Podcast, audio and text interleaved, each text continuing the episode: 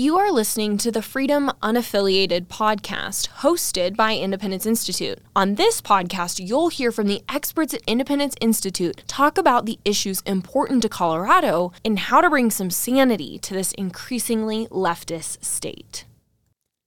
Ken Buck, completely wrong. Kinda. By me, Jon Caldara, published October 8th, 2023.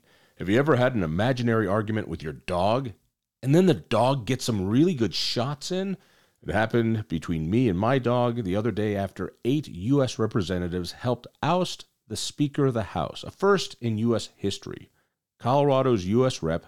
Ken Buck joined seven other rogue Republicans and every Democrat in the House to oust Kevin McCarthy. I've known Buck for eh, 15 years or so. I found him to be a thoughtful, stand up guy with a better than average politician's flair for getting attention as there are every two years, there are rumors he might not run for re election again in his very safe congressional district, making him one of the biggest teases for other Republicans coveting that plum seat.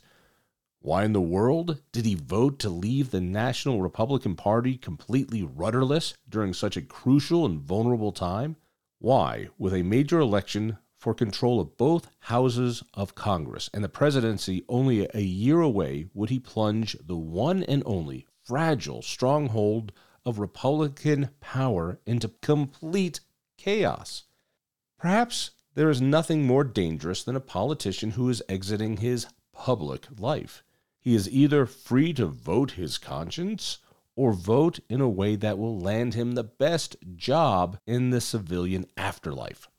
But the question remains was ousting McCarthy a good decision?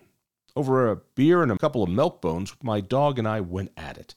Obviously, I explained to the mutt, it was a wallowing, short sighted, damaging decision. Republicans seem to forget politics is the art of addition, not subtraction. The goal is to win elections and stay in power not to have a public temper tantrum and let your opponents win by falling into disarray, otherwise known as the Colorado model of Republican politics.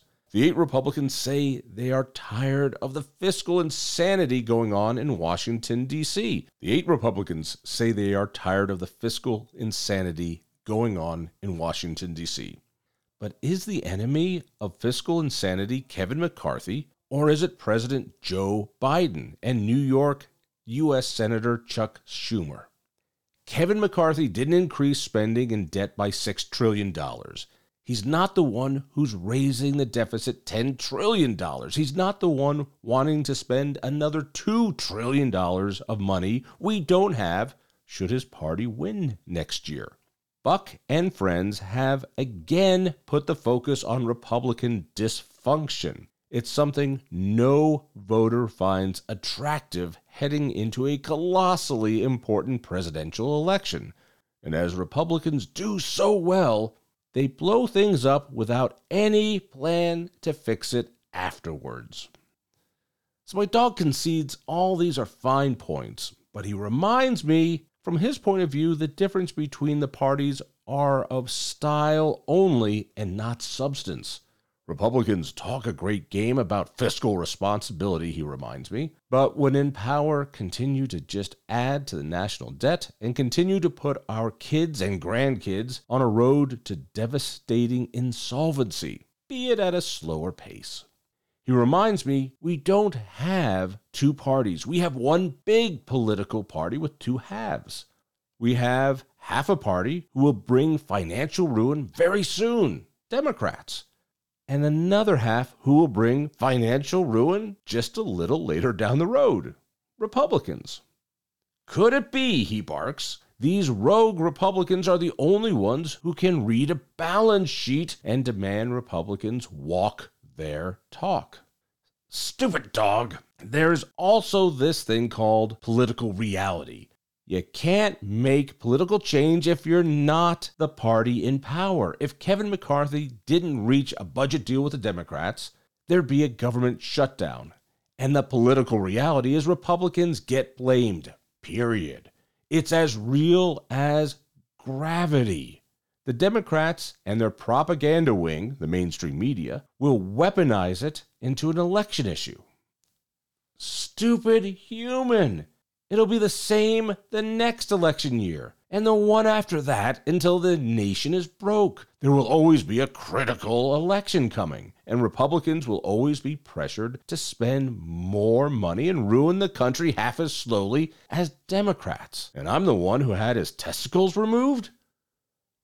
All right, tough talk, dog. When Republicans win, we get tax cuts, reduced regulations, less inflation. Remember, just three years ago, oh, that's 21 years in dog years. Enjoy being right in the permanent minority until I have to eat you for food. God, I hate my dog. Thank you for listening to this episode of the Freedom Unaffiliated podcast. If you've enjoyed this podcast, please give it a like and consider sharing it with a friend. Be sure to subscribe to this podcast so you can catch our newest episodes. For more content from Independence Institute, go to thinkfreedom.org. Thanks for listening.